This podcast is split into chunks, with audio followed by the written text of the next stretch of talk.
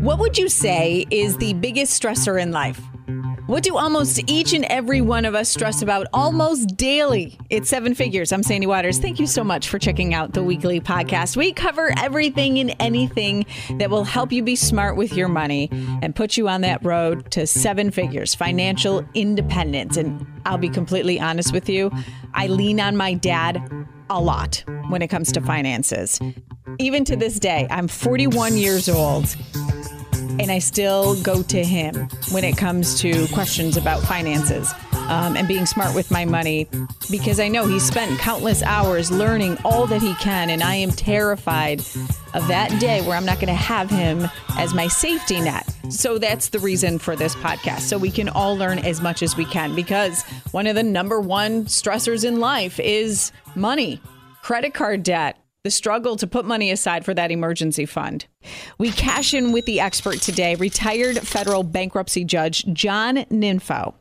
Dedicated, now in retirement, to teach kids the important lesson the only good debt is debt that you can afford to repay. We're very excited about this. I'm excited podcast. too. It's a pleasure. With all of your years of experience in the bankruptcy court, your mission now is to help teach people how to manage their finances. I've always said it's not about how much money you have, it's about how you manage the money that you do have that really makes the difference. And you can see people who have a lot of money and who manage it poorly and end up in a bankruptcy court, uh, and people who don't have a lot of money and are worse off because they didn't manage what they did have. I had in my court one day Yeah. some East High School students, and that day they got to see two engineers and a pharmacist making well over $150,000 a year, half a dozen teachers, half a dozen nurses, and the comptroller, which is the chief financial officer of one of our major universities here in Rochester, I won't tell you which one, hopelessly buried in credit card debt mm. and unable to explain how they got into so much debt and how they ever thought they were going to get out. And those kids from East High Schools, their jaws mm. were dropped. They were in shock that such highly educated and otherwise successful in their career Yep. people could be so clueless. Okay, so it's not only how you manage your money. It is not about your academic IQ, I always say. It's about your financial IQ, and the two aren't the same, and you better start building your financial IQ. Where does this stem from? Is it a product of our environment? We're not teaching our kids how to manage our money, and therefore, when we get to a certain age where we start making money, we just don't know what to do with it, and we get carried away with keeping up with the Joneses. Or It's all it's it's it's a lot of things. As I've said so often, I grew up in the 50s and 60s in an immigrant Sicilian family where money really mattered, and that's one of my themes. Make money matter in everything that you do. Mm-hmm. And in those days, historically, there were no credit cards. They didn't really come into use until the 70s. And so people had only the money they earned and the money that they saved. And so they were good savers. They lived within their means because they didn't have any option. didn't have any and if they option, wanted right. more money, they got a second job. Can I tell you something really interesting? Over the 20 years that I served as a bankruptcy judge, I had probably 10 different law clerks. And every one of them at one point or another said to me, I can't believe, Judge, that all of these people who have so many credit problems don't have a second job. In my day, everybody had a second job. Why don't we have a second job? Because we have credit cards. Credit cards are our new second job. We don't have to have a second job to live above our means or to do more like they did in the 60s and 50s. Now we just go into debt with credit cards. That's our safety net and our extra income because people don't realize that credit cards are not new money, more money, or free money. They're debt. And for Yeah. consumers, they're the worst debt. And we bring Yeah, people up, our children, we're not bringing them up in the new world where things are different. I use this little story all the time Hmm. when it comes to credit card debt and teaching children. A nine year old boy is with his father at the mall. It's a true story. Comes up to his father with a video game, says, Can I get this? His father says, We can't afford it, and you don't need it. Probably has a hundred of them at home anyway. What he should say is, Okay, I guess we're headed for the parking lot. Instead, he says, Nine years old, already indoctrinated. Why don't you just put it on your credit card? As if that could make you afford something you couldn't afford a minute ago or could make you need something you didn't need. And that starts that early. in the, in this hyper consumer society that we live Yeah. in, where debt is now become okay. And the kids, they're seeing it from everywhere, everywhere, especially with social media. So we have got to, it's on us, isn't it? On us, the parents, to have these type of conversations. Let me explain to you what, how a credit card works Yes. instead of brushing it off. I have a whole, you know, a whole series of things that I think are important to teach young people. But here's another key thing that I say all the time. For most times, parenting is about teaching your kids and setting them an example for it. I tell parents, this is one area where you can teach your kids about finances, even if your finances aren't in great shape, because it's so important. Mm. So you don't have to say, do as I do. You can say, this is so important, do as I say. And by the way, I'm working on these things myself. Learn from what Yes. the mistakes I made. But don't say because my finances are in good aren't in good shape, I can't teach my kids. You have to teach your kids. The world is too complicated to not. You know, when I bought my first house in the 70s, there were three kinds of mortgages. And in order to get a mortgage, you had to have 20% down unless you were a veteran like I am, okay? And your principal interest, taxes and insurance in connection with your house couldn't be more than 25 to 28% of your income. And the bank did that for you. Okay? They pulled your payroll records, they looked at your budget, they and if you couldn't qualify on those two things, you couldn't get that mortgage. Today, it's so different. When I went to a conference in the Treasury Department, at the Treasury Department in Washington in 2009, the Assistant Secretary of the Treasury said there are now 28 residential mortgages. And the only people who understand 4 through 28 are the lawyers and the accountants that work for the banks. The bankers don't even understand them ha- half the mm-hmm. time. So in this world, how are you going to understand 4 through 28 if you don't commit yourself to learning about finances, do your own math, don't take somebody else's word for it that you can afford something unless you know you can. It's a more complicated world and that's it's a it's a more tempting world and a more complicated financial world. Yeah. So you really do have to teach. you- I always say it's not going to happen by osmosis. I think that happens in like in the chemistry lab. well, that brings up a good point because you're right. Even if you try to absorb information and really learn about it, it gets confusing. Everything is ma- is made to make us so confused. So how are we? But but also let me just reflect on this. And Yeah. I, most a lot of this stuff is anecdote. I represented eleven different banks when I was in private practice before Yeah. I went on the bench. And I tell kids one of my lessons is you've got to learn about finances to defend yourself against Yes. the financial industry because they will take advantage of you every chance that they can. And it, I don't mean that in a nefarious way. It's just reality. It's just the way it and is. so you better figure this stuff out. And I told them I was in Horseheads High School. And I was telling them this. I said, if you read the papers every week, you'll see some big financial institution being fined millions of dollars for what they did to the consumers. I go home that night, okay, and here's an article. Wells Fargo settles for $110 million for its fake accounts on top of the 185 million they already paid to settle that. And so part of the message is it, the world is more complicated. You have to increase your financial IQ. I don't care how good your academic IQ is. Yeah. And you have to read everything, understand everything, do the math yourself. Don't let tell, somebody tell you you can afford something. And understand my one of my biggest lessons is don't pay more interest in your life than you have to.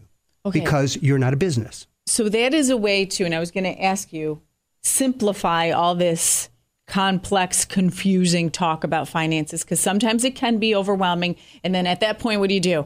Majority of people just give up. Well, forget it. I can't, I don't understand it. So break it down, make it simple for us. What are simple lessons? Key lessons from my perspective in over 45 years in and around the bankruptcy court in Yeah. doing this. Yes. So here are my key lessons. Okay. Don't use credit cards to buy stuff you can't afford.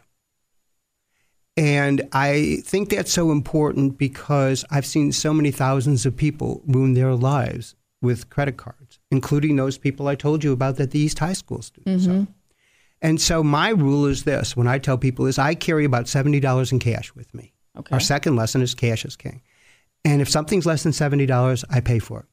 If it's more, I'll put it on my credit card. But I would never put anything on a credit card if I can't already pay for it. If I don't have the money sitting in my savings or checking account to buy or do that thing, I won't charge it because I don't want credit card debt. It's not new money, more money, free money. It's the worst debt a consumer can have. And so I can then pay my bill off in full every month on time, never pay interest, and never pay fees. Okay. That's number one. Number two is cash is king. I told you I carry $70 in cash. Why? People who use cash make better and different spending decisions. They spend less. Why? Because cash is your hard earned money right in front of you. The first lesson I tell young families to teach their children mm-hmm. about money is money is about hard work. Doesn't grow on trees, doesn't come from ATM machines, doesn't come from the government. And even if it comes from the government, it's because somebody had to work hard to pay the taxes. And the more you are connected with your hard earned money, the more you want to get value for it. And so, money in your hand is cash is king. There's a famous anecdotal story that when McDonald's started to allow people to use cards instead of mm-hmm. cash, the average sale went from four seventy five to seven dollars. It's not real money. There's no way they could afford more or had more money. It's just they can go into debt. They can get the seven dollar meal instead of the four dollar meal, and then figure out how they're going to pay for the seven dollar meal later. So, as more the more you associate money with hard work. So, I tell high school students, if someday you want to buy something, think about how many hours at that minimum wage after school or summer job you had to work to earn the money to buy or do that thing.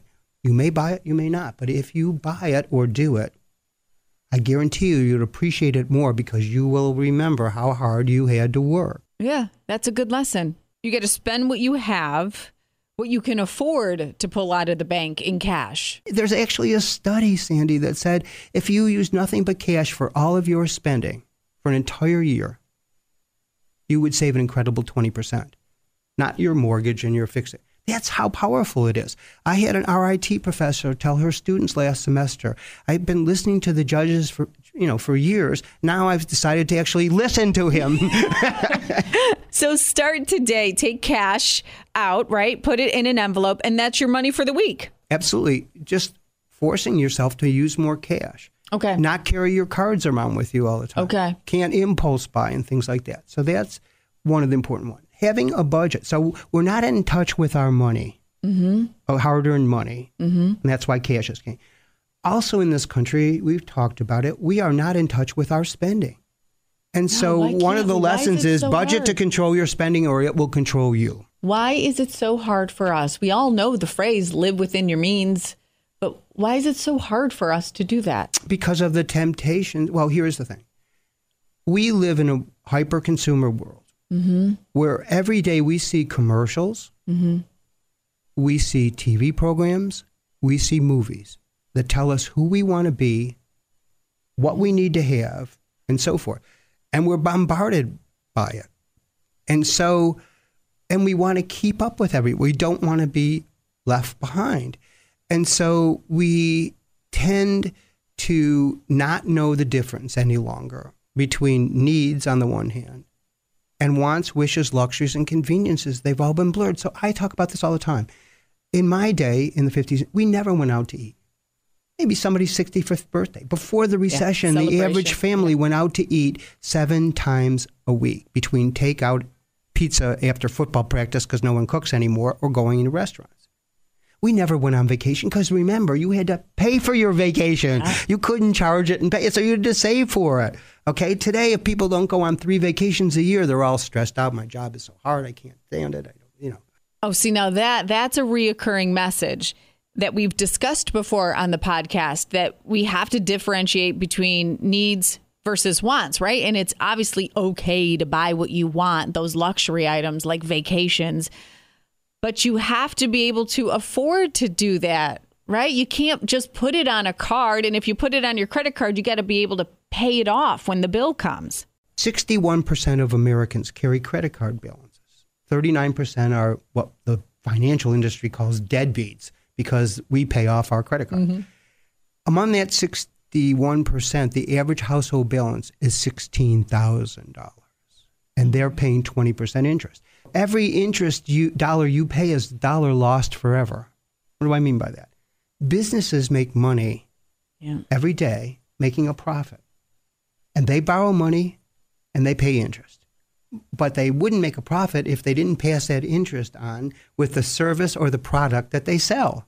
Mm-hmm. But you, as a consumer, can't pass it on to anybody because you don't make a profit. I don't care how much money you make as a pharmacist or whatever. Yep. You can't pass it on. So every dollar in interest that you pay in your life is lost forever. You're cannibalizing yourself. So you should pay as few interest dollars as you possibly can. Do you think and, the key is self awareness then?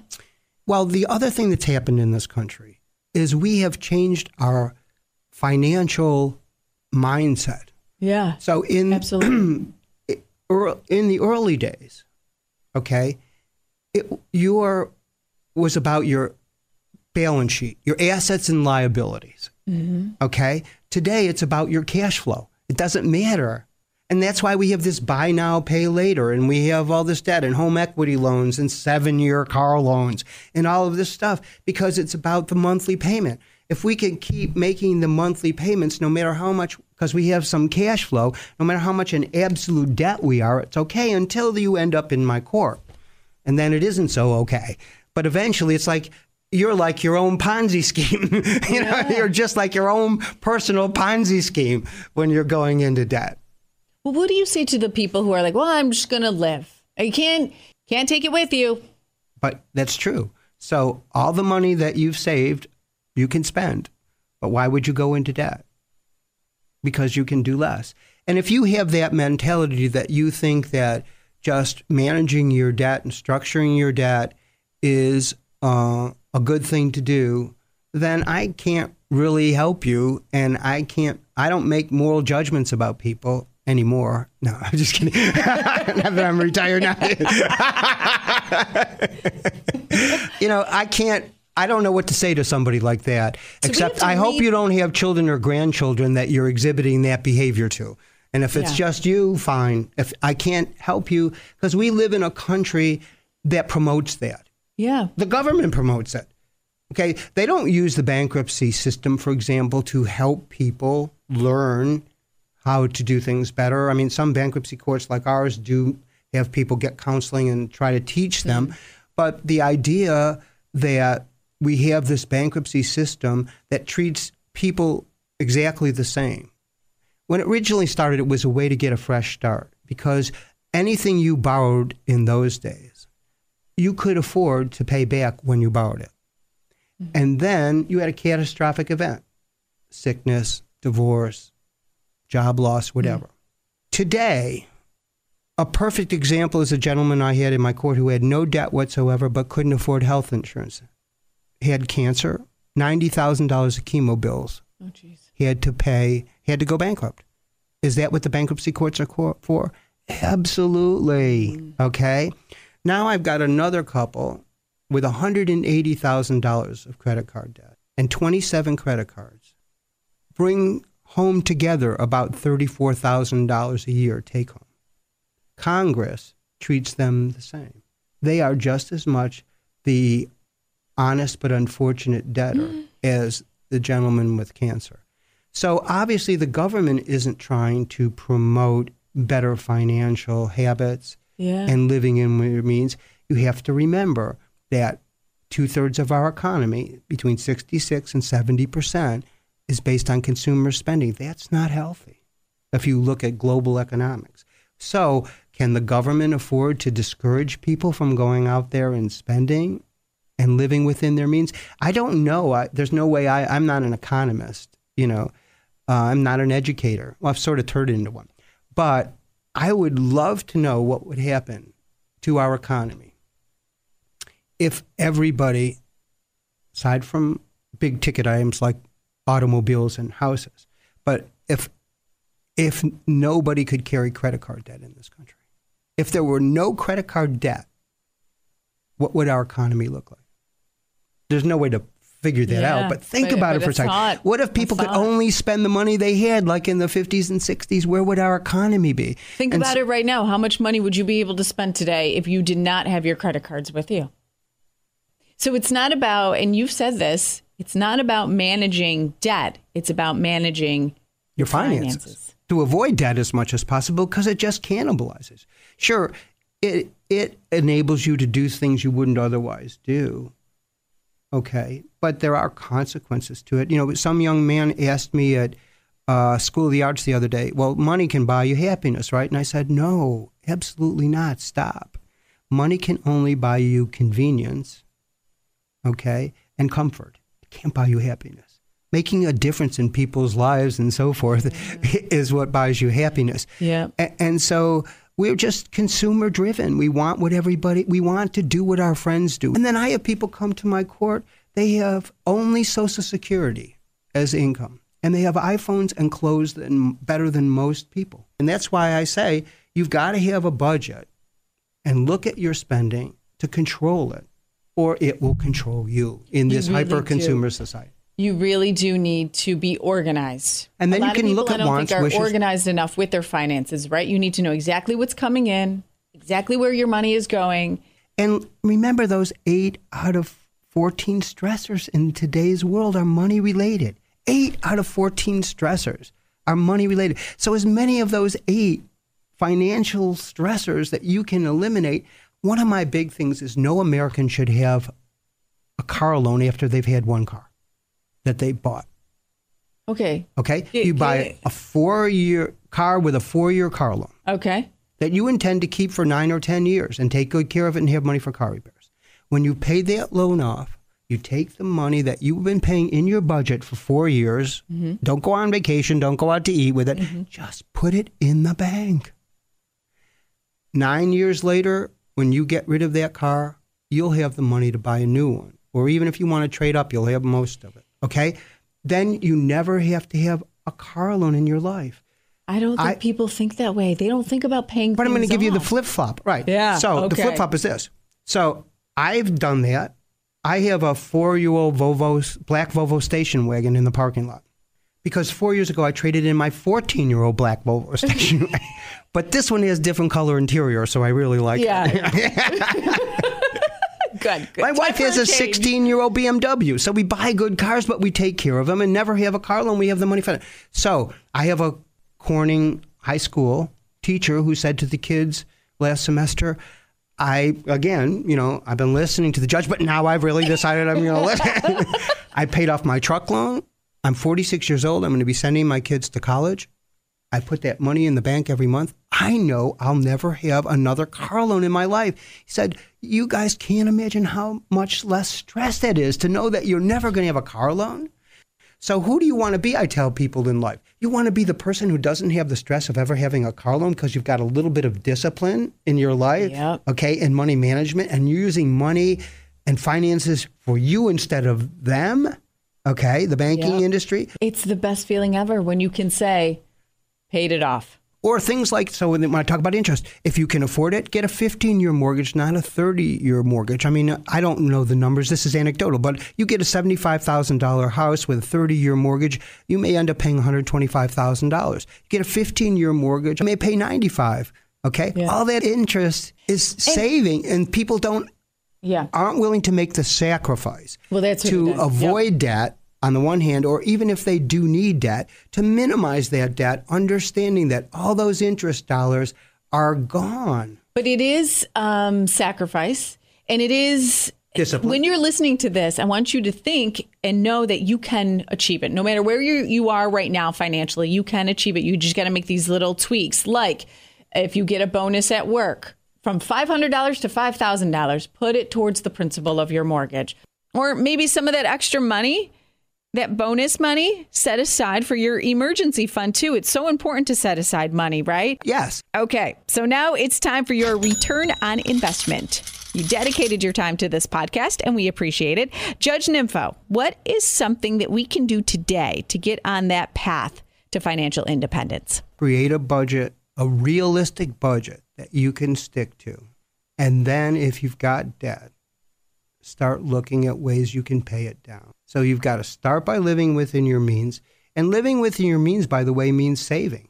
So living within your means doesn't really live, it really means living below your means. Yes. Because I'm sure you've talked about this. I mean, whatever percentage, 10% off the top ought to be going to some sort of savings, whatever savings you've designated. So living within your means is a misnomer. It's really living with below your means mm-hmm. if you think of savings as that. Instead of living above your means, to live, you know, 100% on what you make plus have $16,000 of credit card debt that you're running around.